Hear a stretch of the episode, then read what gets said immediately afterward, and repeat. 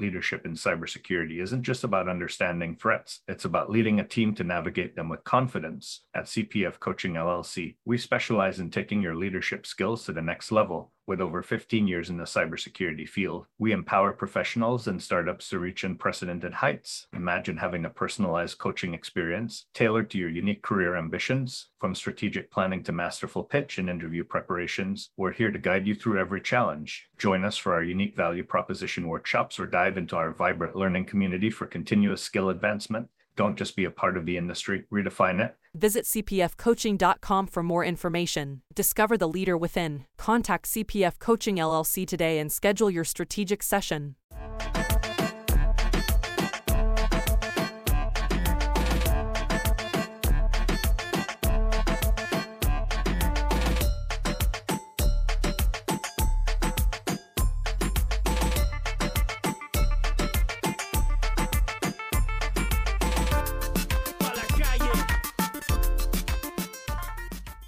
Welcome to another episode of Breaking into Cybersecurity Leadership, where we talk to leaders in the cybersecurity field about how they got there and how they can develop the next generation of leaders.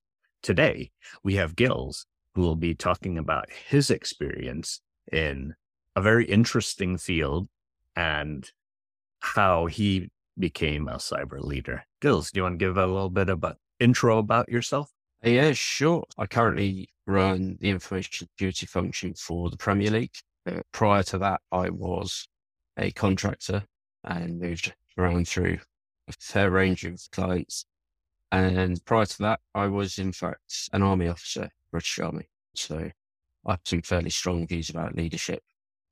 Going from military to civilian life has made me learn a lot very quickly, in fact let's touch on that. What, what do you see are the differences between leadership in the military and in civilian life, and what do you have to do to adjust to that? I I think when I was in the army, I imagined I knew a lot about soft skills, and actually, I very much did not. Is you're given a lot of formulas and a lot of fixed ways to deal with things in the military. And actually, I found getting out and working with civilians was scary in that the possibility of being able to do anything. There's no limit, there's no defined rules as such. So when you're put in leadership situations, you're suddenly thrown into actually using some real soft skills, which, yeah, was a bit of a surprise to me. Yeah. And so you transitioned out of the military. I'm guessing you started as an individual contributor. What, why did you decide to become a leader again? I mean, that's an interesting one. I think my wife would say because I was convinced that I could do it better. I think that's I'm potentially not quite that egotistical. It was I've always had a drive to to try and go forwards, what however you want to define that. So if you're not improving and progressing, I feel like you're going backwards. I don't feel like still is an option. So as I've retrained, requalified, and gained the experience that I need. I've always wanted to, to progress, run my own team, and eh, take have a little bit more say in the day to day running of how my life works. I think so. Potentially, I am a control freak. So you mentioned retrained, requalified. What do you think are some of those critical skills for a cybersecurity leader to have? So, what I've been constantly surprised by is the technical side matters much less than I thought it would. I say that I spent 18 months studying for my CIS. It's not that I have to pull those skills out of the bag day to day. Actually, it's the ability to sit down and problem solve and analyze things and then deal with people outside of information security. I very rarely have meetings where I'm going to sit down with a bunch of other information security specialists and just talk information security stuff. It's working with legal, the people team, finance, whoever's involved, and explaining what seem like simple concepts to you in plain English to other people who have other specialisms, essentially. Part of that sounds like there's a lot of communication that needs to occur.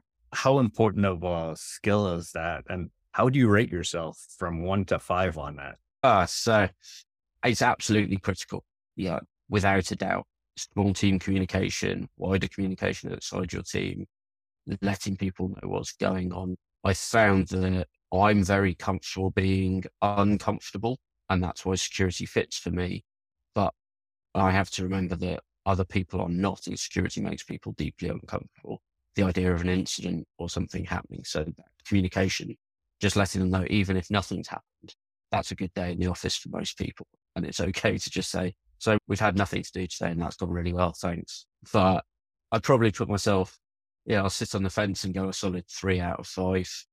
So I'm fine until I get really laser focused on something and then I'll disappear down a rabbit hole. And so my boss is very good at saying, you are doing that thing. Of course I'm doing things. We could do with an update. Yeah. That I think that's definitely a thing coming out of the military. I was taught to never say anything unless I had something to tell people, as opposed to civilian life is much more collaborative. You, you just let people know what you're doing, what's going on, how's it all going. Whereas I would just would never do that out of habit, I think. But you mentioned collaboration. That's one of the other areas I like to deep, dive down into.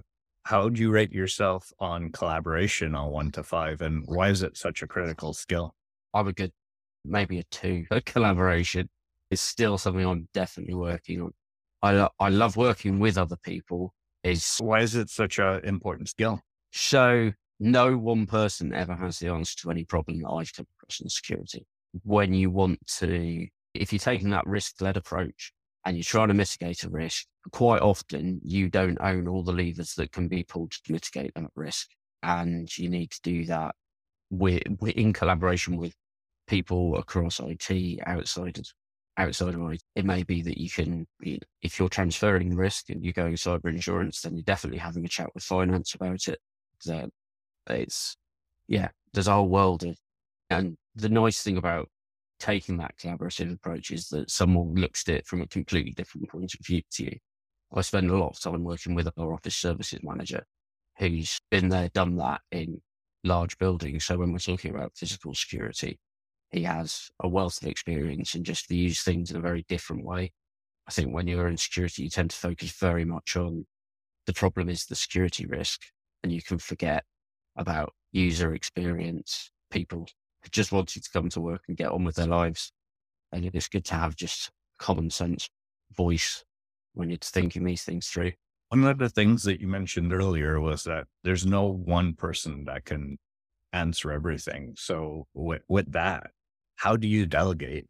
How strong are you in delegation in regards to one to five? And why is that uh, such an important skill?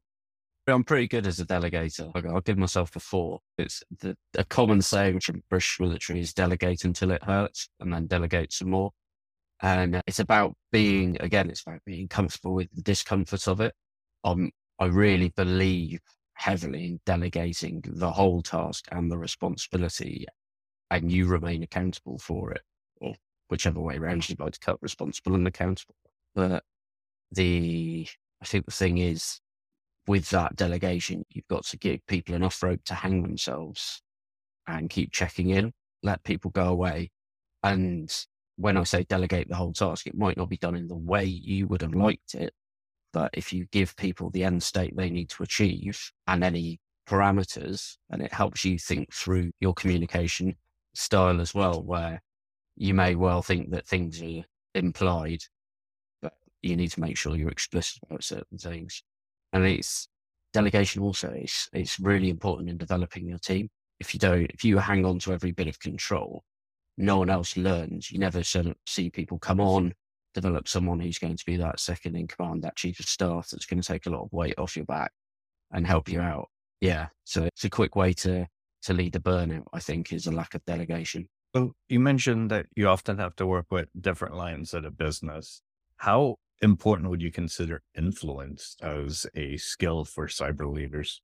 I'd probably put that one top of the list out of everything we've discussed. They're all key skills, but your ability to influence across the business, uh, and in, in my role, we'll regularly deal with other businesses, but I need to be able to influence how they go about doing their information security. And I've got no whip to crack on that. It's all this is a good idea, make people see the benefit and try and carry them along with you. And that's, you know, I think information security is a particularly cynical industry. People, are constantly dealing with vendors who promise the world and it's not quite what they, th- they see. So when you're telling them that you've got a good idea, usually the answer from anyone I say that to is, oh yeah, show me. You have to prove your point. So that, that influence and is really at the heart of soft skills that you need. And yeah, as it can be a struggle. It's, there's almost a salesy aspect to it, no matter what line you're in. Oh, one, one of the things that you mentioned is you have to work with different lines of business, different businesses. I'm assuming that there's a certain networking that also needs to occur so that you have experts that you can reach out to when you need to.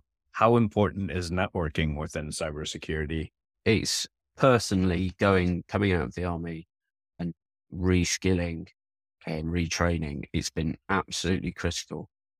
Being able to ring someone, drop someone an email and just say, Oh, I've got this opportunity. Does it sound good to you?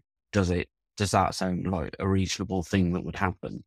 Whilst you gather your, your experience, you understand these scenarios and then being able to reciprocate that back and help other people get in. I was going to say younger people, but it's almost irrelevant actually. I do. It's whoever's coming in needs that help and advice. And the more people you help, bigger your network. So when it comes to it, you have that to fall back on because no one's experience is limitless and covers everything. So you mentioned it's not just young people, it's anyone. What advice would you give to future cybersecurity leaders?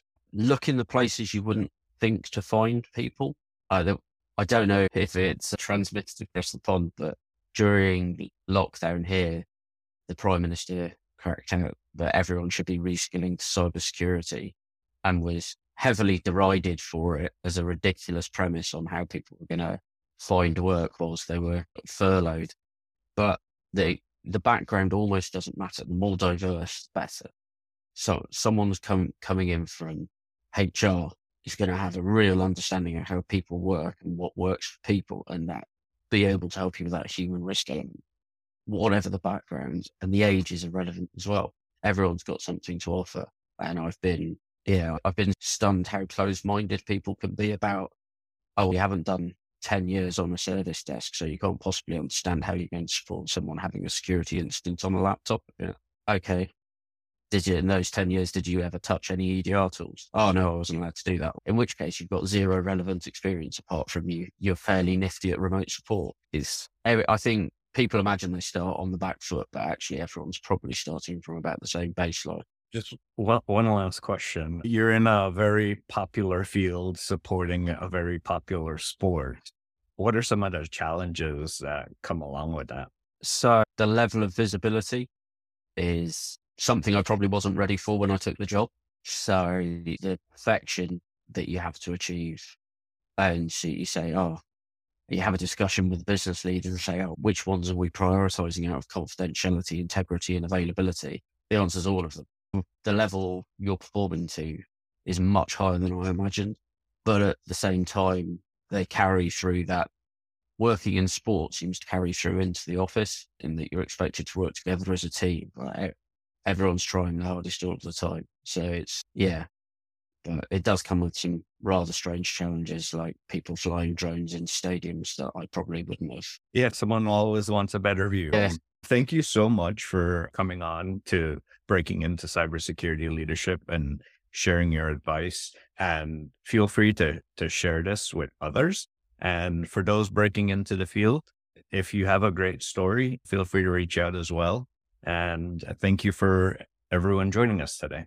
Thanks very much in the rapidly evolving world of cybersecurity. Your business needs a guide that's as dynamic as the threats you face. CPF Coaching LLC delivers unparalleled expertise to elevate your cybersecurity startup or business with a decade and a half of specialized experience. We're not just advisors, we're your strategic partners in growth and risk mitigation. Our tailored advisory services range from immediate hourly guidance to comprehensive three or six month packages, all supported with encrypted messaging for real time assistance. For more information, cpfcoaching.com is your destination. Forge a path to success and distinction in the cybersecurity landscape. Connect with CPF Coaching LLC today and secure your business's future